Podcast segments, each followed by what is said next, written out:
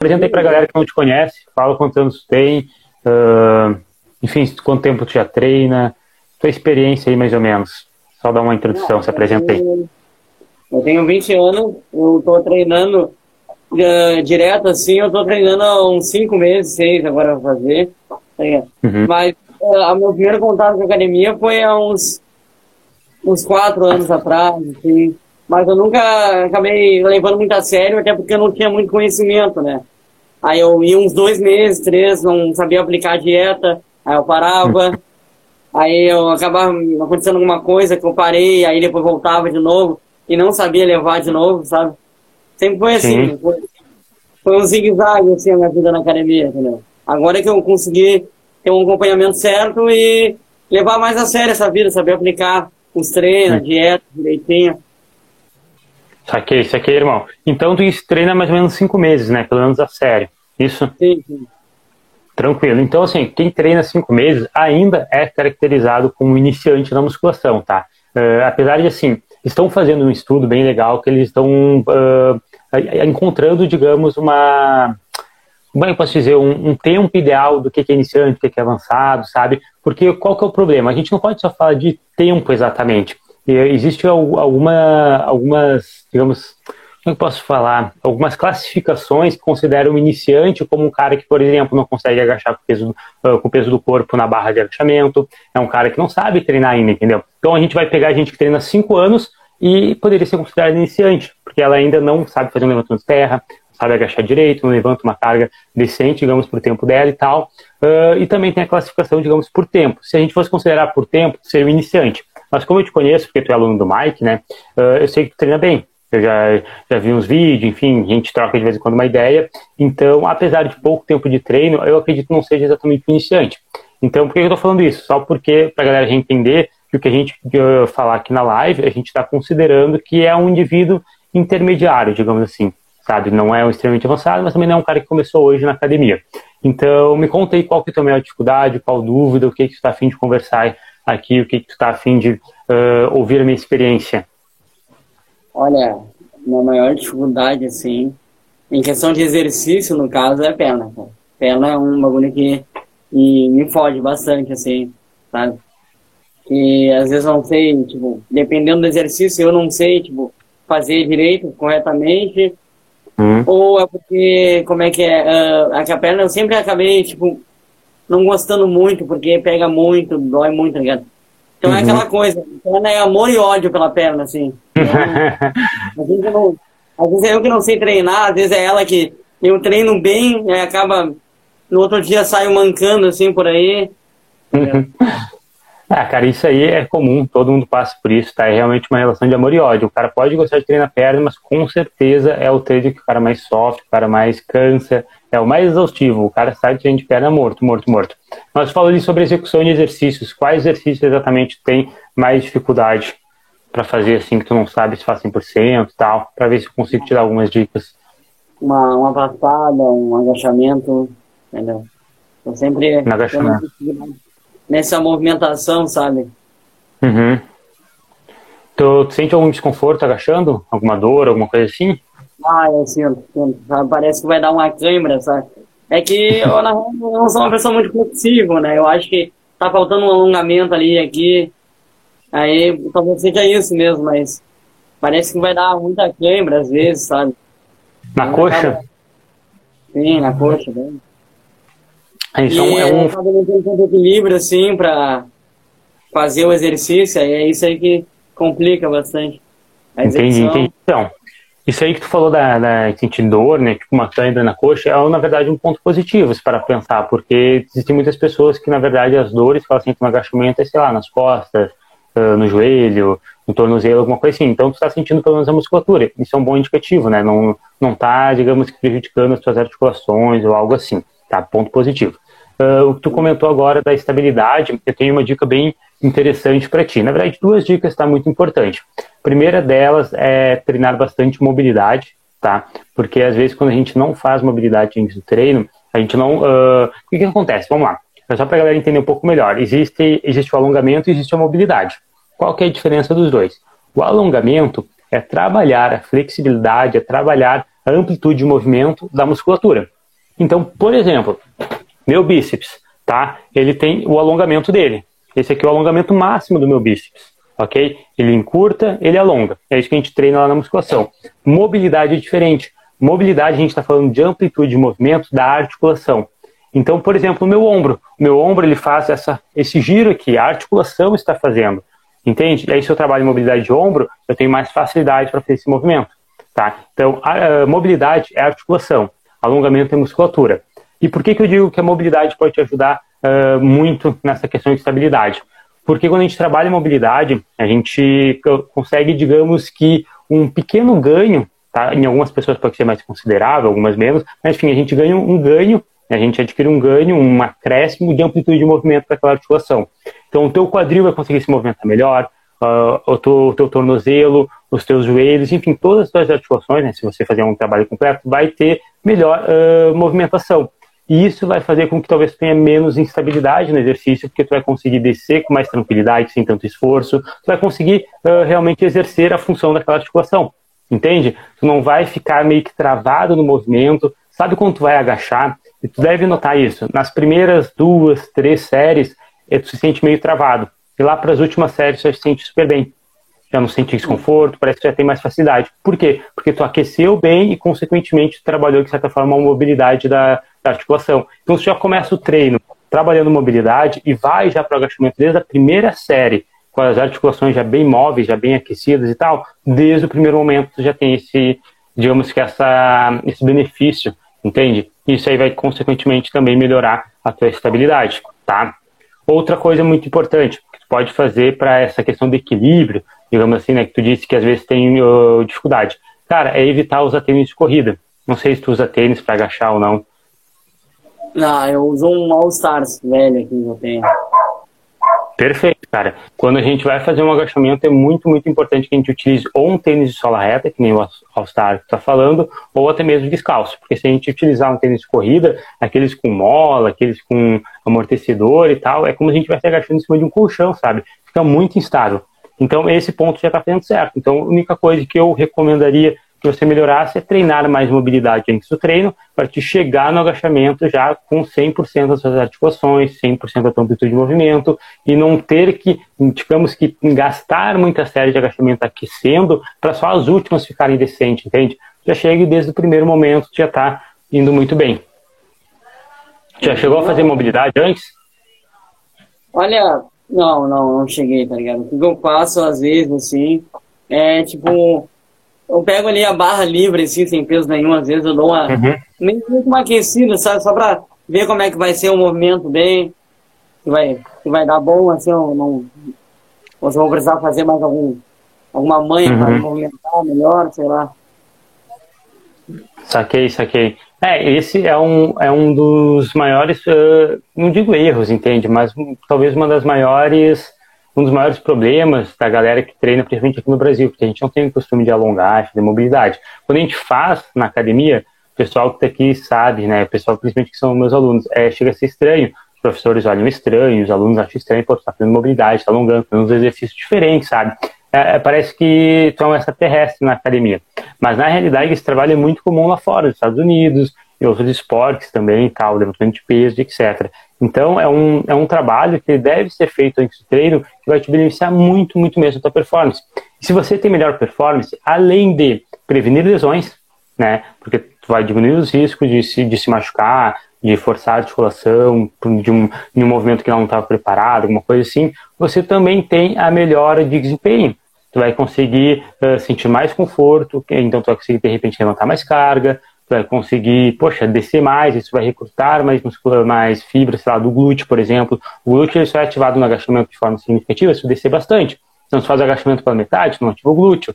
Aí tu não faz agachamento, uh, aí, aí só faz agachamento pela metade, por exemplo, porque tu não tem mobilidade.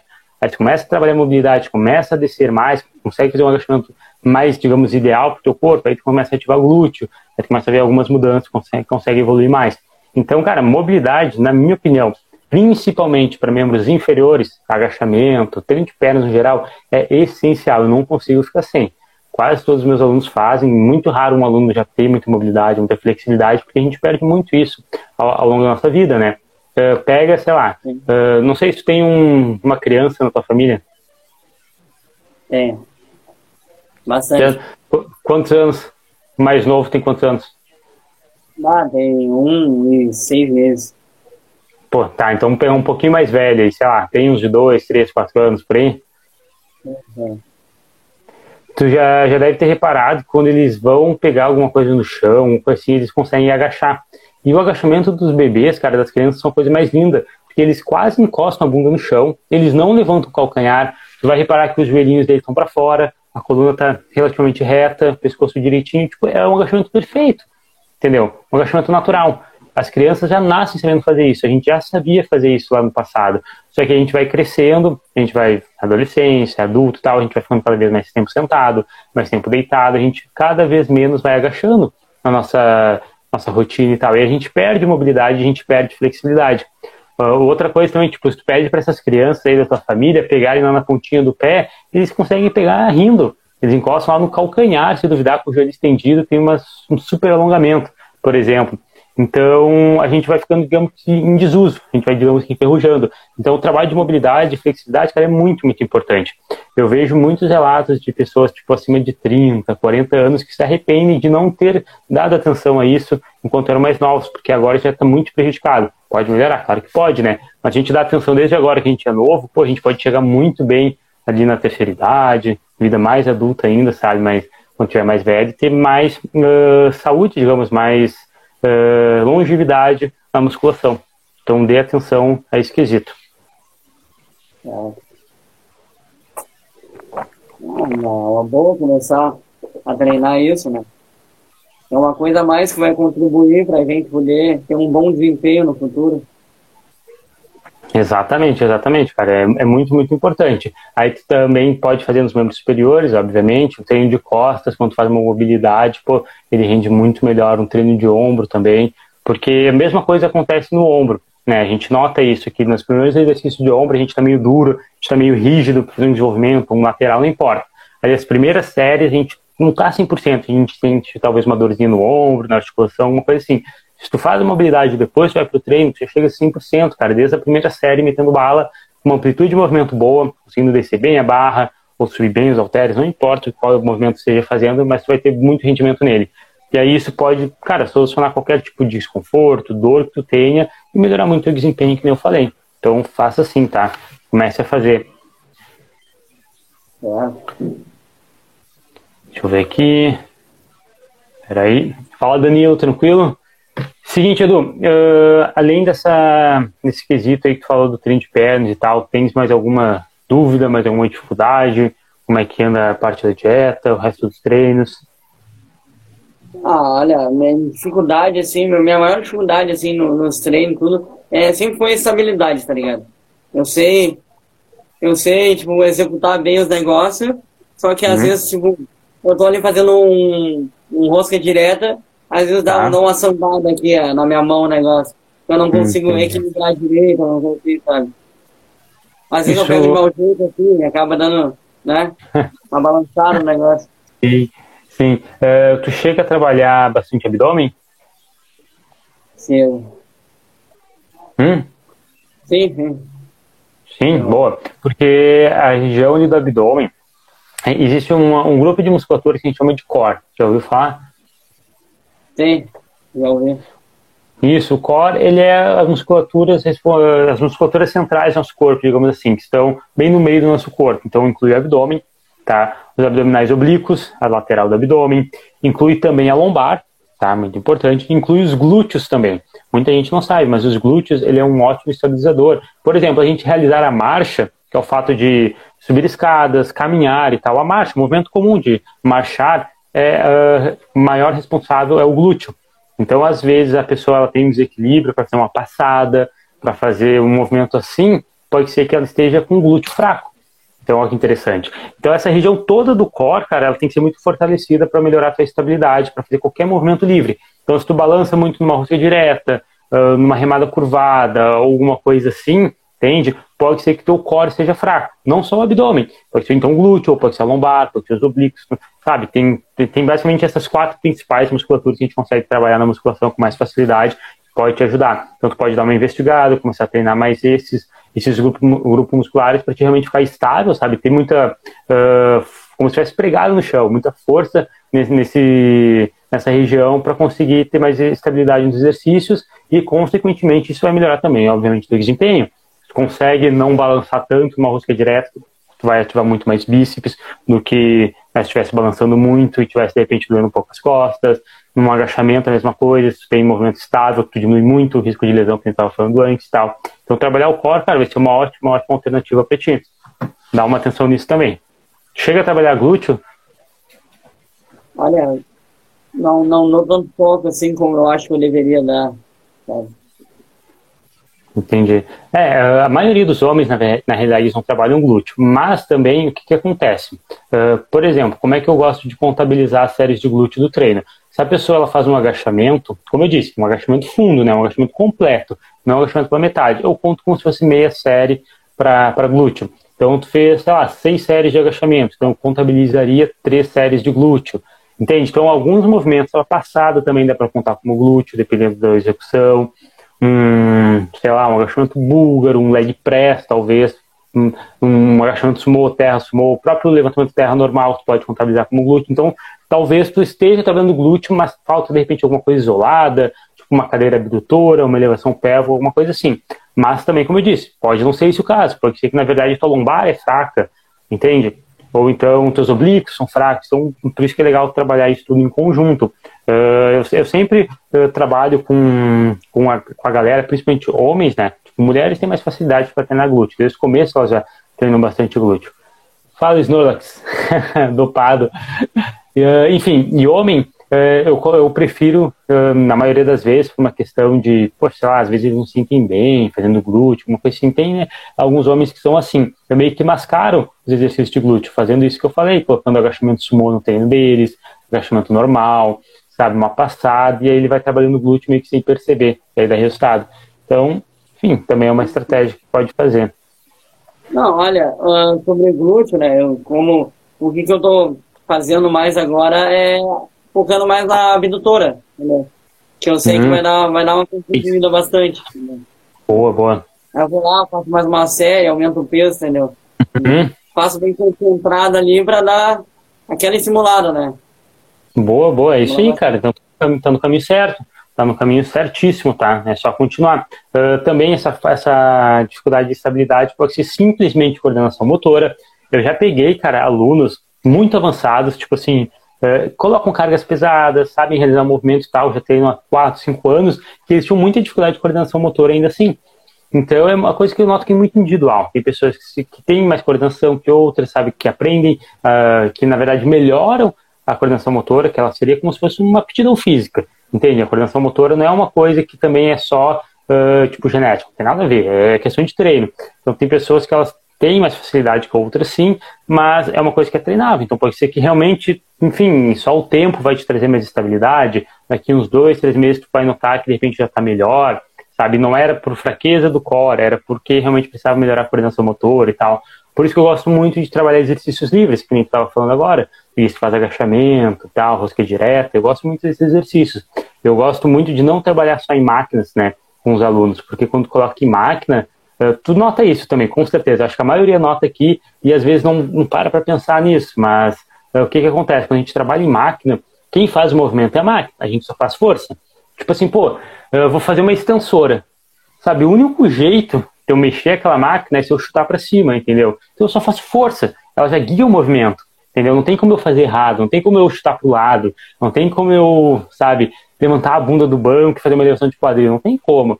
Enquanto que no exercício livre tem. Tu vai fazer um agachamento, tu pode fazer 500 coisas com aquela barra nas costas. Tu pode colocar uma perna na frente, uma atrás, uma no lado, sabe? Tu pode abaixar, tu pode saltar, tu pode fazer mil coisas. Então, no exercício livre, a gente consegue, de fato, trabalhar a coordenação motora. A gente está reproduzindo a força, da, digamos, da, da maneira que a gente está pensando no movimento. Enquanto que na máquina, não, a gente não precisa pensar, a gente só faz força. Então, eu vejo muita, muitas pessoas que são viciadas, né, que fazem muitas máquinas, e por esse motivo elas têm esse, esse prejuízo aí na, na, estabilidade, e muitas vezes elas não têm desenvolvimento muscular tão bom porque elas não trabalham músculos acessórios. Por exemplo, uh, vai pegar uma pessoa que só tem em máquina, provavelmente ela vai ter uma deficiência de glúteo. Porque por mais que ela treine glúteo em máquina, ela não trabalha a estabilidade do glúteo. Ombro, então, sabe, a pessoa está acostumada a treinar só em máquina e ela não utiliza o ombro para estabilizar uma barra no supino, para fazer um, um supino com halteres, não utiliza o ombro, sabe, para questão de estabilidade, ela pode ter um prejuízo também. Talvez quando ela ir para uma barra, ela vai se lesionar. Acontece também muitas vezes. A pessoa acha que, ah, eu fiz supino com barra e me lesionei. Ah, é, exercício livre lesiona, levantamento de terra lesiona, agachamento livre lesiona. Não é que lesiona, é que as pessoas estão, sabe, desadaptadas, digamos assim, elas não estão acostumadas a trabalhar de forma livre, elas ficam viciadas em máquinas. Então, é uma outra dica aí para né, a galera que está assistindo, mas acredito que tu também tem esse mesmo tipo de pensamento, pelo que eu conheço do Mike. Como é que é mais ou menos os teus treinos? Não, olha, a maioria dos meus exercícios é livre, né? E uhum. eu tenho esse pensamento aí, a máquina tipo, parece que facilita bastante, sabe? O negócio. Uhum. Porque já, já guia tudo, né? Só, só fazer, tipo, puxar ou levantar ali e deu, né? Exato. Com pesos Exato. livres é diferente, já tem uma dificuldade, já, já é mais é você ali controlando uhum. a movimentação, a, o jeito, o posicionamento que tá a perna, o braço, sei lá, com que vai usar, né? Então eu acho que o exercício livre é, é bom mesmo para treinar bem a movimentação que não tem tanto na máquina, né? A máquina dá aquela guiada no movimento. Exato, cara, exatamente, é isso mesmo.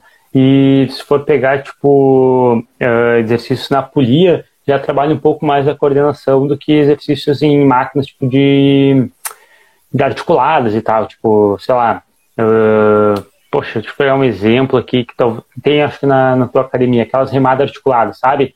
Tu senta, coloca as anilhas lá na ponta e puxa. Tem, né? Acho que tem. Uh, aquela máquina ali, tipo, não tem como enterrar o movimento. Mas agora tu vai fazer uma remada assim na, no crossover, já é um pouco mais difícil, porque o cabo pode ir pro lado, pode ir para cima, pode ir para baixo e tal. Então, é, também a gente não, não, vai, não vamos ser totalmente injustos. Tem, claro, ganho de coordenação motor, tem ótimos benefícios também com alguns tipos de aparelhos, mas no geral os exercícios livres saem muito na frente por conta disso. E são também exercícios onde tu consegue trabalhar mais carga, justamente porque tu está recrutando mais músculo, sabe? Por exemplo, já deve ter reparado que se for fazer, vou pegar um exemplo aqui, pô, pode, pode ser a remada articulada. Se for fazer uma remada articulada, tu vai notar que se você fizer o mesmo movimento, ou seja, deixa eu me afastar um pouco mais aqui, pegada pronada, tá? Fazer a remada aqui, tá? Uh, fizer esse exercício na máquina, colocar lá de anilhas, tu vai notar que se você uh, realizar esse mesmo movimento, essa mesma remada uh, curvada com barra, sabe aquela livre, Sim. tu vai colocar mais peso. Tu vai notar isso. Por quê? Porque tu trabalha mais músculos, porque tu não está trabalhando só a dorsal, tu está trabalhando também muita estabilidade, ou seja, muita região do core, muito trapézio também para segurar aquele peso, muito braço, bíceps e tal, que também são ativados na, na, na máquina, mas com menos ênfase, né? Então, os exercícios a gente trabalha mais cargas normalmente do que em máquinas, por conta dessa ativação de mais músculos. Isso também pode ser benéfico para hipertrofia, progressão de carga e tal, que a gente está sempre falando aqui também. Bem interessante. Fala, Luquinhas. Davi também. Bem-vindos, gurizada. Taverna está em peso aí. Estão falando, né? Mano, vamos lá. Parte da dieta, como é que anda as coisas aí? Olha, quando eu comecei, Uh, o Mike só me passou, tipo, quantas calorias eu tinha que comer, quantos gramas de proteína. Os macros. Porque, sim, os macros, porque ele sabe que eu sei, eu sei o que comer numa dieta, entendeu? Aí, então, sim. como eu, eu, já sabia o que, que eu devia ingerir, no começo uhum. era bem restrito, né? eu mesmo me restringia, entendeu? Entendi. Era só isso, isso, isso e não tem mais. Essa é a dieta, entendeu? Sim. Aí depois, ao longo do, desse ano, né, eu fui convencendo mais você, mais os conteúdos, eu fui vendo que não é bem assim, né? Que dá, dá pra. Não posso comer um iogurte ali, não posso, não preciso deixar de comer tal coisa ah. pra, pra fazer a dieta, entendeu? Eu posso dar uma flexibilidade ali, pra dar uma saída ali um pouquinho, entendeu? Que é a dieta Sim, flexível, comer... né? Exato. A galera confunde muito, né, às vezes, achando que dieta flexível significa comer besteira, mas a realidade de dieta flexível é variar os alimentos. É, por exemplo, tu come arroz na janta, normalmente. Tu pode um dia trocar o arroz por uma batata, por um aipim, uma massa. Não é que tu vai trocar o arroz todos os dias por chocolate. Né? Gosto pessoal, às vezes. Pode eu Gosto termo, eu gosto do termo encaixar, sabe, entendeu? Eu não tô, oh. tipo, errando, sabe? Eu tô, eu tô pegando, tipo, ou é Natal, né? Tem panetone. Eu posso encaixar aquilo ali na minha dieta, eu posso comer aquilo ali sem aquilo ali me prejudicar, entendeu? Isso mesmo, eu, eu gosto muito de utilizar a 80-20. Tu também utiliza na tua rotina? Não. Mas tu conhece? Não, não conheço tanto assim. Eu já ouvi falar, mas não. Vou te explicar não. aqui agora, que vai te dar uma luz legal, pra galera aí que tá na live também. O que é a regra 80-20? A regra 80-20, na verdade, é o princípio de Pareto, tá? Que serve, cara, para quase tudo no, no mundo. É, a economia usa, a área de finanças usa, desenvolvimento pessoal usa. O que que significa? Sei lá, deixa eu pensar aqui em um exemplo. Uh, uma vez eu até pesquisar na internet. 80% dos acidentes de trânsito são causados por. Uh, desculpa, não. Caramba. É, 80% dos acidentes de trânsito são causados por 20% dos motoristas. 80% do conteúdo do livro uh, está em 20% do livro. Então, tipo assim, sei lá, tem 10 capítulos, só dois que realmente é o conteúdo foda. Então, enfim, tem vários outros exemplos, mas o que, que aplica na dieta flexível? O seguinte, a regra 80-20 na dieta flexível é, o, é, o, é basicamente a maneira segura tá, de você encaixar algumas besteiras na dieta, onde 80% das suas calorias diárias devem vir de alimentos mais limpos e saudáveis, arroz, massa, batata, frango, carne, ovos, sabe? Alimentos mais limpos, digamos assim, apesar de não gostar muito desse termo, porque nenhum alimento é sujo, mas enfim, alimentos mais limpos, e 20% das suas calorias diárias podem vir de alimentos mais flexíveis, como um chocolate, como um panetone, como, poxa, um doce, um salgado, uma pizza, alguma coisa assim. E aí, quando a gente começa a aplicar isso na nossa rotina, a gente tem mais facilidade né, para encaixar esses alimentos sem culpa, porque é a regra 80-20, como eu falei, é uma maneira realmente segura de comer essa, essa quantidade de, de, enfim, comer, na verdade, esse alimento, essa, esse alimento sujo, sem prejudicar o seu shape. Tá? Então, sei lá, tu ingere 2 mil calorias por dia. 20% de 2 mil, 400 calorias. Então, até 400 calorias por dia você pode ingerir chocolate, no fast food, não importa, de algum alimento que não é tão saudável. Só que aí eh, tem um porém. Uh, esse 80-20, né, apesar de se chamar regra 80-20, não é exatamente uma regra. É tipo uma filosofia. Não vai fazer 80-20 todos os dias por obrigação. Não é isso. A maioria das vezes, na verdade, tu vai fazer 100% saudável. A maioria das vezes a gente não come besteira às vezes vai ser 95, 5, 90, 10, 85, 15, sei lá, 87, 13, alguma coisa assim. Mas digamos que 80, 20 seria meio que o limite, entendeu? Claro que às vezes pode um pouquinho mais, ou algo assim, mas é uma margem, entendeu? Para te ajudar na hora de fazer esse, o uso desses alimentos mais flexíveis. Então, já que tu não conhecia esse 80-20, provavelmente no dia que tu fosse encaixar um panetone, que a gente falou, provavelmente tu estava se perguntando, tá, eu sei que eu posso comer um panetone, mas será que essa quantidade não vai me prejudicar? Então agora tu vai ter um norte. Agora é só tu calcular, 20% das minhas calorias podem ser desse panetone. Então tu até já sabe mais ou menos a quantidade que tu uh, vai comer, né? Já consegue até se planejar melhor. O que, que tu achou? Já tinha ouvido falar? Ah, já tinha ouvido falar, mas tipo, nunca tinha parado para pesquisar, sabe? Para entender bem o que que é, entendeu? Ah, não, é, é uma boa, é uma boa, sabe? Ótimo. Mas mesmo eu aplicando algumas coisas diferentes, eu sempre fico pensando, bah, vou comer, tipo, umas 70 gramas de panetone, mas será que essas calorias que eu usei ali eu não poderia ter comendo um ovo ou um frango ali e poderia contribuir melhor ainda no, no alimento do dia? Eu sempre fico Exato. pensando nisso, tá ligado? É, essa é a maior dúvida da galera que fica dieta flexível, mas aí vem 80-20, se tu aplicar ela na tua rotina, na tua dieta, tu tira dúvida, essa dúvida da cabeça. Porque, sabe, se está dentro dos 20%, está tudo bem. Porque é o seguinte, é, o que a gente já sabe, né, ainda mais que tu aplica dieta flexível, tu já sabe que os resultados são a longo prazo. O shape, o emagrecimento, hipertrofia, não importa o resultado, até a saúde é a longo prazo. É, a gente não quer resultado só para daqui um mês, dois meses. A gente pensa ao longo dos anos, meses, a gente quer manter também os resultados. Então a gente pensa longo prazo. Quando a gente pensa longo prazo, o que, que realmente importa? É se a gente comeu panetone no dia 25 de dezembro ou uh, tipo, a consistência que a gente teve o ano inteiro.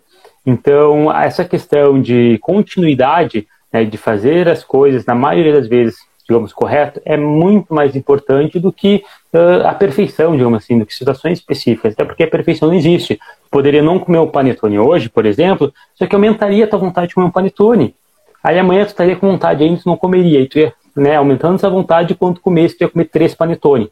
não entrou na 80-20, aí tu estragou a dieta mesmo, entende? Então, eh, a 80-20, ela pensa exatamente nisso, na consistência. Porque se tu parar para pensar, uh, se a gente aplica 80-20, vamos supor, todo dia, então quer dizer que a semana foi 80-20 também, que o mês foi 80-20, que o ano foi 80-20. Então a gente fez 80%, eh, digamos, correto o ano. E esses 20% realmente a gente não fez. Mas a longo prazo, quem fez 100%, quem fez 80%, eu tenho certeza que vai ter o mesmo resultado final. Entende? Então é realmente uma maneira segura de tu sustentar a sua dieta, já que o que importa é o longo prazo e tu vai fazer 80%, né, digamos, do, da maneira mais adequada a longo prazo. É isso que importa, é a consistência que importa. Não é a perfeição, não é um momento específico, sabe? Vai, vai passar um ano, não vai lembrar desse panetone, sabe? Não vai ter feito diferença nenhuma no teu shape esse panetone, sendo bem sincero a longo prazo. Ah, eu sou um atleta de fisiculturismo, de elite, não sei o que. Ah, não, aí tudo bem. Falta tantos dias para o campeonato, isso pode fazer diferença. Mas daqui um ano, dois anos, cara, tu acha mesmo que vai fazer diferença um doce na tua dieta, um, que tu comeu, sei lá, o doce da sua mãe, o bolo da sua avó, não, sei, não vai.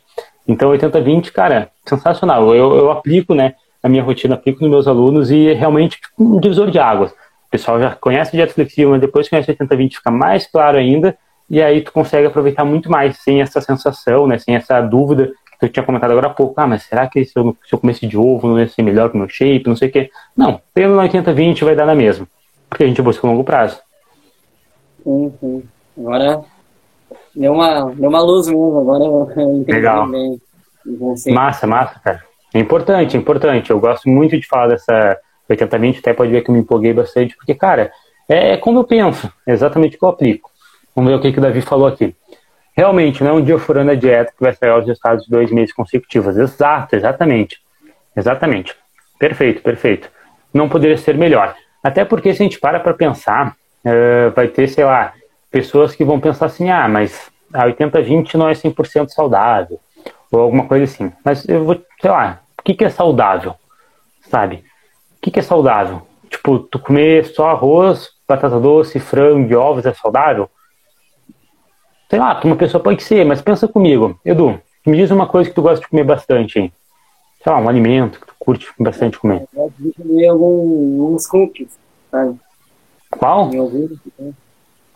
Um alimento, tipo, hum, que encaixaria nos 20%. Um alimento lixo, digamos assim, que a galera chama de lixo. Eu gosto daquelas barrinhas, sabe, de esticadinha. Ou Kit Kat também.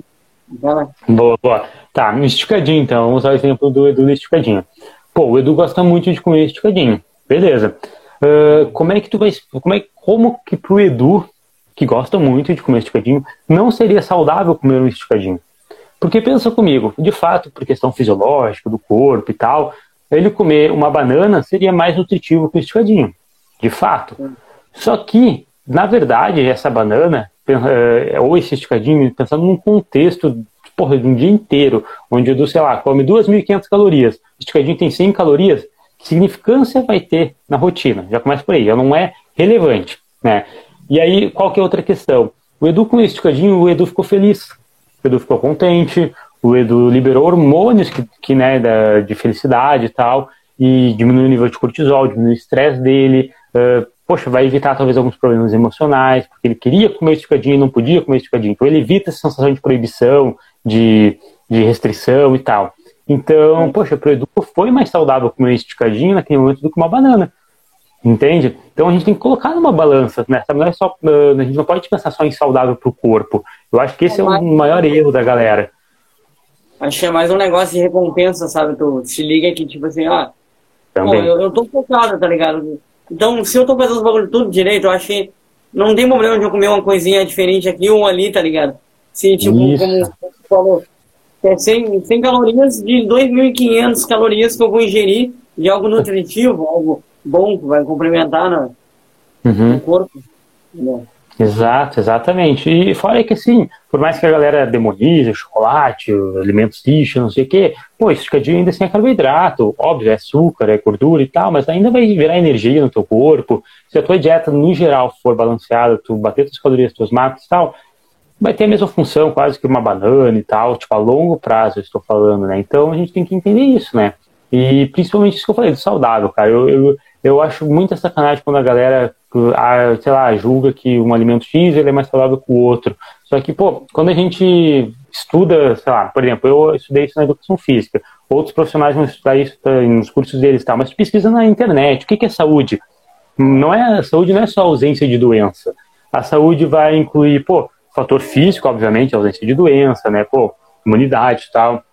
Vai incluir o social, uma pessoa saudável tem que socializar, vai incluir o emocional, sabe? Poxa, tem várias áreas, né? Não é só a questão física. Então, é como eu falei, se o Edu comer o esticadinho vai deixar ele mais feliz, vai melhorar a socialização dele, de repente, porque todo mundo comendo esticadinho, só o Edu não vai comer, sabe? Todos os amigos dele comendo esticadinho, vai se sentir excluído, vai se sentir mal, talvez, poxa, vai fazer mal para ele aquilo ali. Talvez prejudique ele a longo prazo aquilo, sabe? Que eles pode, sei lá, desenvolver um transtorno alimentar, um distúrbio alimentar. Questão emocional também, ele vai, pô, tô, tô fazendo uma dieta que é restritiva, eu queria comer, mas não posso. Aquelas loucuras assim que a gente vê muito na internet, dieta restritiva. Então, enfim, esse esticadinho foi saudável pro Edu, sabe? É, é, a gente tem que parar pra pensar assim dessa maneira. A galera demoniza demais comida, sabe? Eu acho que eles chegam a levar a sério até demais. Acho que o conceito de saudável é bem questionável, sabe? Do que, o que, que é saudável, tá ligado? Isso. Porque, porque assim, ah, tipo um hambúrguer, né? Uhum. Eu, eu não um hambúrguer saudável, entendeu? Mas é o meu ponto de vista ali. Agora, para pensar, cara, é carne, que é proteína, é pão, ah. carboidrato, né? Aí tem, tem alface, tem tomate, tá ligado? Tem, tem tudo ali que separadamente seria uma boa refeição. Um pedaço de carne, um pedaço de pão, tá ligado? Hum. Então, um conceito de saudável muito, muito estranho. Pra uhum. parar pra pensar, sabe? Exatamente é saudável, tá ligado? Perfeito, perfeito, concordo. Uh, digamos que o que não é saudável, uh, nutritivamente falando, no hambúrguer seria tipo a maionese, a fritura, o óleo e tal. Só que, pô, aí tu vai ignorar todo o resto. Uma vez eu vi, cara, poxa, eu não lembro o nome do hambúrguer lá. Ah, não sei qual era o nome do hambúrguer, mas era de um fast food, mas não sei se era do Mac, do Burger King, não lembro. Mas eu fui ver lá os macros e tipo assim, pô, isso, teve aquela live que teve aquele hambúrguer gigante, mas foi antes, foi tipo, uma vez que eu fui no shopping. Enfim, tipo assim, o ah. hambúrguer tinha cerca de 40 gramas de carboidrato, cerca de 40 gramas de proteína e, tipo, acho que 20 gramas de gordura. Porra, isso aí é uma refeição completaça. Ah, é a melhor fonte? Tá, talvez não seja, mas ainda assim dá para encaixar na tua dieta, entende? Vai, vai ser gostoso, vai trabalhar aquela questão que a gente tá falando de emocional, social e tal, vai, vai ser saudável de algum nesse quesito, e ainda tem os macros legais vai dizer que a proteína do hambúrguer é ruim? Pô, é uma carne. A gordura pode não ser tão boa, mas sabe? A gente não pode também demonizar os alimentos, igual tu falou. Eu achei isso bem bacana, cara. Conceito de Olha, saúde o... a gente tem que criar. Opa. Sim, o que o Davi falou aí é importante, sabe? Entendeu? É. Eu, eu, tipo, eu. Deixa eu só ler aqui, peraí. O modo de preparo desses alimentos que deixa calórico demais, mas os macros são bons. Isso, isso mesmo. Fala aí, Edu. Não, como o Davi falou ali, é, tipo, eu eu, às vezes eu olho para um produto, assim, um alimento, eu penso, ó, isso aí deve ser muito industrializado, tá ligado? Muito, hum. muito, tipo, artificial, entre aspas, assim. Mas, mas os magos são bons, de verdade, como ele falou ali, tá ligado? Acho que o hum. modo de fazer que importa, sabe? As fontes hum. ali.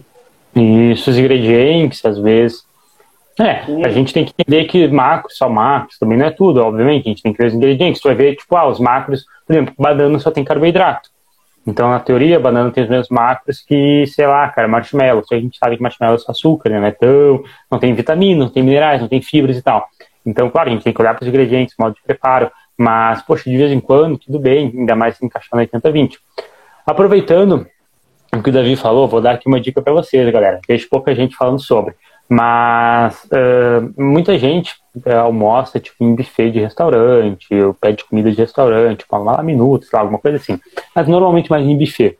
E as pessoas se servem lá e tal, e tipo, elas acham que estou comendo extremamente saudável, tipo arroz, frango, salada e tal. Só que, galera, não sei se vocês sabem, mas o restaurante ele não é burro. Ele quer preparar a melhor comida para te voltar, quer fidelizar o cliente, tal, quer agradar. E eles utilizam óleo, azeite, né? enfim, depende, eu acho, mas principalmente azeite nos alimentos. Então eles colocam azeite no frango, azeite no arroz, azeite na massa, colocam quase em tudo azeite para dar mais paladar, ficar mais gostoso. Então, aquela mesma refeição, se você estivesse fazendo em casa, um modo de preparo mais tradicional, estaria ingerindo menos calorias. Ai, ai, caiu meu telefone. Enfim, estaria ingerindo menos calorias. Ainda bem que não fechou a live. E o que, que eu quero então dizer? Qual que é a dica? É o seguinte, quando vocês forem almoçar, jantar em restaurante, vocês vão comer comida, quando vocês forem estimar as calorias, ah, sei lá, tem 100 gramas de arroz aqui, 100 gramas de frango e tal, faça isso, coloca lá no aplicativo, mas adicione cerca de 10 gramas de gordura a mais, porque tem gordura a mais ali por conta do, enfim, do azeite, do óleo que eles utilizam no modo de preparo para deixar ainda mais gostoso. Tá, então sempre considerem isso. Uma dica aí muito, muito valiosa. Não, é isso aí, cara, porque tipo assim, tá lá olhando lá, é uma, uma comida boa, uma comida saudável, tá ligado? Mas se não uhum. se ligam, eles alteram, eles botam óleo, como tu falou, assim. Questão é, tipo assim, como é que foi feito aquele arroz? De onde é que foi? De onde é que veio aquele arroz, tá ligado? O arroz é bom, mas será que aquele ali é bom? Uhum. Será que, né? Exatamente, exatamente, cara. Os ingredientes variam muito, né? Tem, existem ingredientes em diversos modos de preparo, sabe? E os modos de preparo influenciam nos macros também. Uma batata frita é diferente de uma batata assada, que é diferente da cozida e tal. Então, até na hora de for registrar no aplicativo, é muito importante, né, na hora de for contar os macros, que você considere o modo de preparo. Já vi muita gente cometendo erros assim, sabe? Tipo, pô, sei lá, colocando, sei lá, só batata lá no aplicativo, registrando só arroz, procurando tabela nutricional só da, do frango, mas não coloca o modo de preparo, isso não influencia. Então, corretíssima essa colocação. É muito glutamato monossódico. Pode ser também, isso mesmo. Enfim, uh, seguinte. Pá, chegou o Yuri, fala Yuri, tranquilo? Edu, tens mais alguma coisa aí para falar? A gente já está quase encerrando nossa live aqui. Olha, não sei, o que tu acha, tem? Tem alguma coisa que quer comentar, quer alguma pergunta mais? Olha, eu, não, na realidade era mais ou menos isso. Acho que a gente conversou, tu comentou das suas dificuldades nos exercícios, né, do frente pé, estabilidade e tal. A gente conversou agora um pouco sobre a parte de alimentação. Uh, e é isso, mais ou menos. A gente já fechou 50 poucos minutos de live, então daqui a pouco a live já tem encerro. Vamos aproveitar para se ela cair. Oi? Quer dar uma comentada sobre o Bucking? Pode ser, pode ser. Temos então ali uns cinco minutinhos.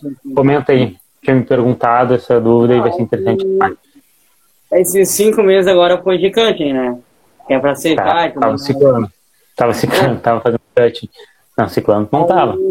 Agora que eu vou começar a comer mais do que o normal, tá. vou começar devagar assim num banquinho. O meu medo é de acabar engordando, né? Porque eu já tava num, num quilo maior, assim, já tava bem gordo mesmo. Tá, aí começou acima do peso. Sim, sim, aí eu tenho, tenho aquele medo, né, de, de voltar a ser acima do peso, né? Tá. Uh, quantas calorias você terminou ingerindo no cut? Olha, eu terminei ingerindo 1.700. Tá. E quantas calorias você está comendo agora, no iníciozinho do booking? Uh, 2.200, 2.300. 2.200, tá, legal. Uh, seguinte, então vamos lá. Uh, esse medo, cara, é muito comum, tá? Por incrível que pareça, não, não, é, não tá sozinho. O que, que acontece? Pô, a pessoa estava acima do peso quando começou a treinar, aí ela emagreceu, aí tu vai explicar para ela que ela tem que ganhar peso de novo? Pô, é difícil. Uh, foi difícil para mim também. Por exemplo, eu era muito magro, eu tive que ganhar muito peso, porque, né, eu era muito magro. E aí quando eu fui fazer o cut, eu tive que perder peso. Aí, pô, não queria perder peso, não queria voltar como era antes, alguma coisa assim. Então é natural que tenha esse medo, tá? Mas qual que é o grande ponto?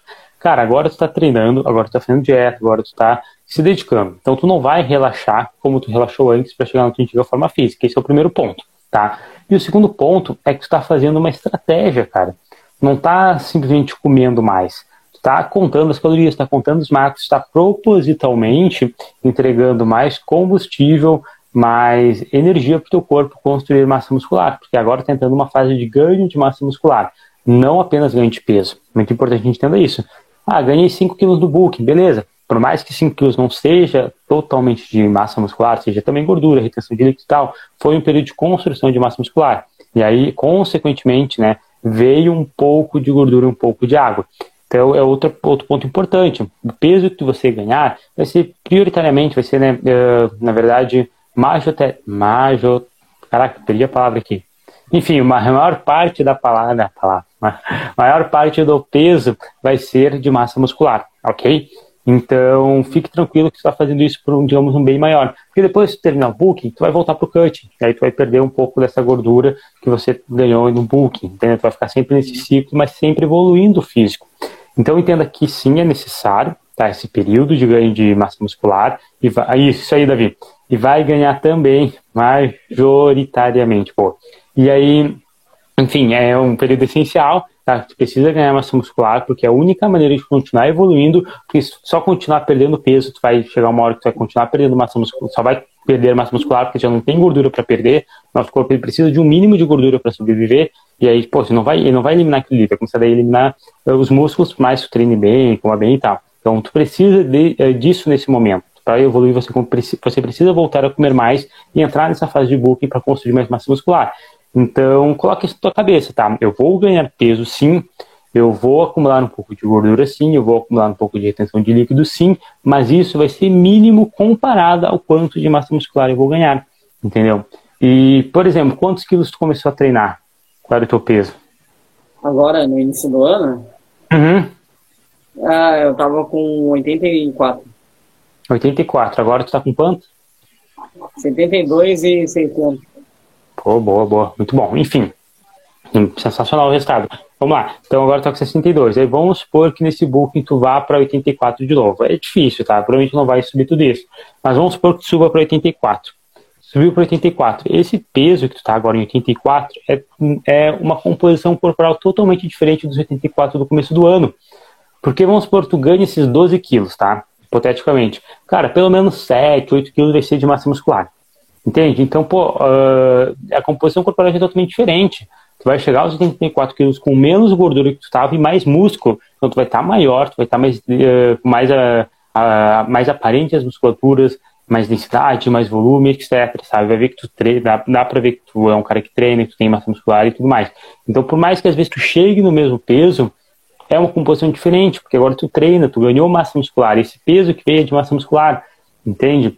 Então a gente tem que uh, sempre dar atenção a isso, tá? É a composição corporal que importa, é o quanto de gordura tu tem e quanto de massa muscular tu tem, não só o peso na balança, tá? Então dê menos atenção a isso, se preocupe menos essa parte, tá? Porque realmente chegar, uh, esteticamente falando, tipo, de no espelho, nas fotos, tal, como você era antes, você nunca mais vai chegar, a não ser que você realmente pare de treinar e pare de se alimentar bem. Enquanto você continuar nisso, você vai continuar sempre evoluindo físico e sempre trabalhando para ter menos gordura e mais massa muscular. Então é, cara, humanamente impossível voltar a ser o que era. Entende? Então fica bem tranquilo. Conseguiu entender um pouco mais aí? Entendi. Não, mas é que mesmo tendo todo isso aí, é que parece hum. que é instinto da pessoa assim já pensar, pô, vou aumentar Sim. o peso, vou aumentar aqui. É, é um instinto. Uhum. Mesmo eu sabendo que não vou, não vou engordar, não vou ficar o peso de novo. É, cl é claro que vai, vai, ter aquele sensação assim, pô, dar o peso, né? Já tem uhum. aquela sensação, sabe? Exato, cara, é como eu falei, acontece. Até comigo hoje, pô, eu tenho que perder 10, 8 quilos para ficar seco no meu cut e tal, pô, é, dá um dó no coração. Ou então quando o cara termina o cut, pô, né, 10 quilos, não vou ficar gordo, alguma coisa assim. Enfim, é normal, tá? Uh, muita gente passa por isso, principalmente né, casos que nem o teu, que, que foi uma pessoa que começou a treinar acima do peso. Né? Então, é, querendo ou não, essa assombração da balança, digamos assim, ela, cara, é quase universal. Todo mundo tem. Né? Todo mundo tem, principalmente quem estava acima do peso antigamente, ou quem está acima do peso hoje em dia. Por mais que a gente saiba, né, que, poxa, não é tudo, não é tão importante, não é tão relevante, não quer dizer nada, a gente ainda dá atenção à balança. Às vezes de uma forma até meio inconsciente, sabe? Tipo, a gente vê uma balança que a gente quer se pesar. Pô, se tiver mais pesado, já ficou decepcionado, alguma coisa assim. Mas, tipo assim, uh, sei lá, a gente tá gravando aqui a live, tu tá super feliz, tá conversando comigo. Aí agora tu sobe na balança depois da live, tá um quilo mais pesado que ontem, tu já fica triste. Pô, é a mesma coisa. Há um minuto atrás tava feliz. Por que agora tu tá triste, entendeu? Só coisa de um número. Não entende? Então é realmente uma, uma questão mais cultural. A gente foi meio que acostumado assim, a gente tem muito isso na sociedade, ah, qual é o teu peso, qual é o teu peso, tá acima do peso, tá abaixo do peso, né? A gente não dá tanta a gente não valoriza tanto o que importa, que é espelho, que é foto, que é composição corporal e tal. Mas aos poucos a gente vai mudando esse pensamento, tá? Mas já fez o primeiro passo, que é entender, né, isso. E aí agora, enfim, é só continuar. Por mais que tenha esse pequeno receio aí, meio que de um, meio que uma, como é que posso falar, meio que um, um vício, assim, sabe, de se portar com a balança, tal, que é uma coisa que todo mundo tem, fica tranquilo. Sim, mas, nossa, a balança, tipo, deixa a gente muito preso a ela, tá ligado? Às vezes, às vezes eu, tipo, teve, aconteceu de vezes que eu, vi, eu olhar no espelho assim, sem camisa, eu ver que eu tô bem, que eu tô tendo uma evolução, aí eu chego na balança, um peso a mais. um quilo a mais ali, eu fico, opa, entendeu? Mesmo Exato. eu já estando muito melhor do que eu estava antes, eu, eu, eu, olhei aquele peso, aquele um quilo a mais ali, eu fiquei todo, todo desnorteado já, entendeu? Todo preocupado já, entendeu? Sim. Exatamente, era o mesmo físico que tu estava, entende? Tipo, não fez diferença nenhuma. Só talvez não foi no banheiro, alguma coisa assim. Enfim, é, é isso mesmo que escreveu, perfeito. Edu, seguinte, a live já está quase encerrando, então quero te agradecer aí pela presença de hoje, tá? Muito obrigado por participar desse Veloz Talk, por, enfim, falar das suas dúvidas, das suas dificuldades, foi um prazer, acho que a gente ajudou também bastante a galera, o pessoal interagiu aí no chat. Uh, quero te pedir para dar um recado aí pro pessoal, se despedir do, do pessoal, enfim, deixa uma mensagem aí agora, esse momento é seu. Ah, use máscara. Esse é o primeiro recado. Deu um ótimo exemplo. Não deu nada. Eu durmo Isso aí, meu, muito bom, não, muito é, bom. Eu acho que tipo, o que eu devo deixar ressaltado é que, como eu te falei, é, tem muita. A gente tem que procurar entender melhor as coisas, entendeu? Como, tipo, como os negócios de comida ali que a gente tava falando, o negócio da balança. Uhum. Tipo, a gente vê que é aquilo ali, tá ligado? Só que isso não, não, não procura um entendimento de primeira, assim, que aquele um quilo a mais não vai fazer diferença, ou que aquela comida ali não é tão, é, não, não, não é que não seja saudável, tá ligado? É que tem a preparação diferente e tudo isso aí. Entendeu? Então, o importante é a gente tentar entender, né, as coisas melhor. Exato, é exatamente. Boa. Excelente, excelente, conseguiu resumir aí nossa live. Davi, não tem podcast, tá? Mas eu, né, agora tu falou isso aí, me deu uma ideia. Talvez eu vou criar assim. Uh, eu tava pensando em colocar pro YouTube, mas o YouTube ainda assim tem aquela coisa, quando a gente fecha o celular, às vezes para é, a reprodução e tal. Então talvez colocá-la no Spotify. Legal, legal essa ideia aí. Como a... Esse aqui, na verdade, é o terceiro, terceiro, quarto. Acho que não, acho que é terceiro Velocital. Então a gente está iniciando ainda, mas vai com certeza evoluir bastante, tá? Edu, muito obrigado aí pela participação. Valeu também, galera, que ficou aí até o final. É isso aí, então. Boa noite. Muito obrigado. Valeu, irmão.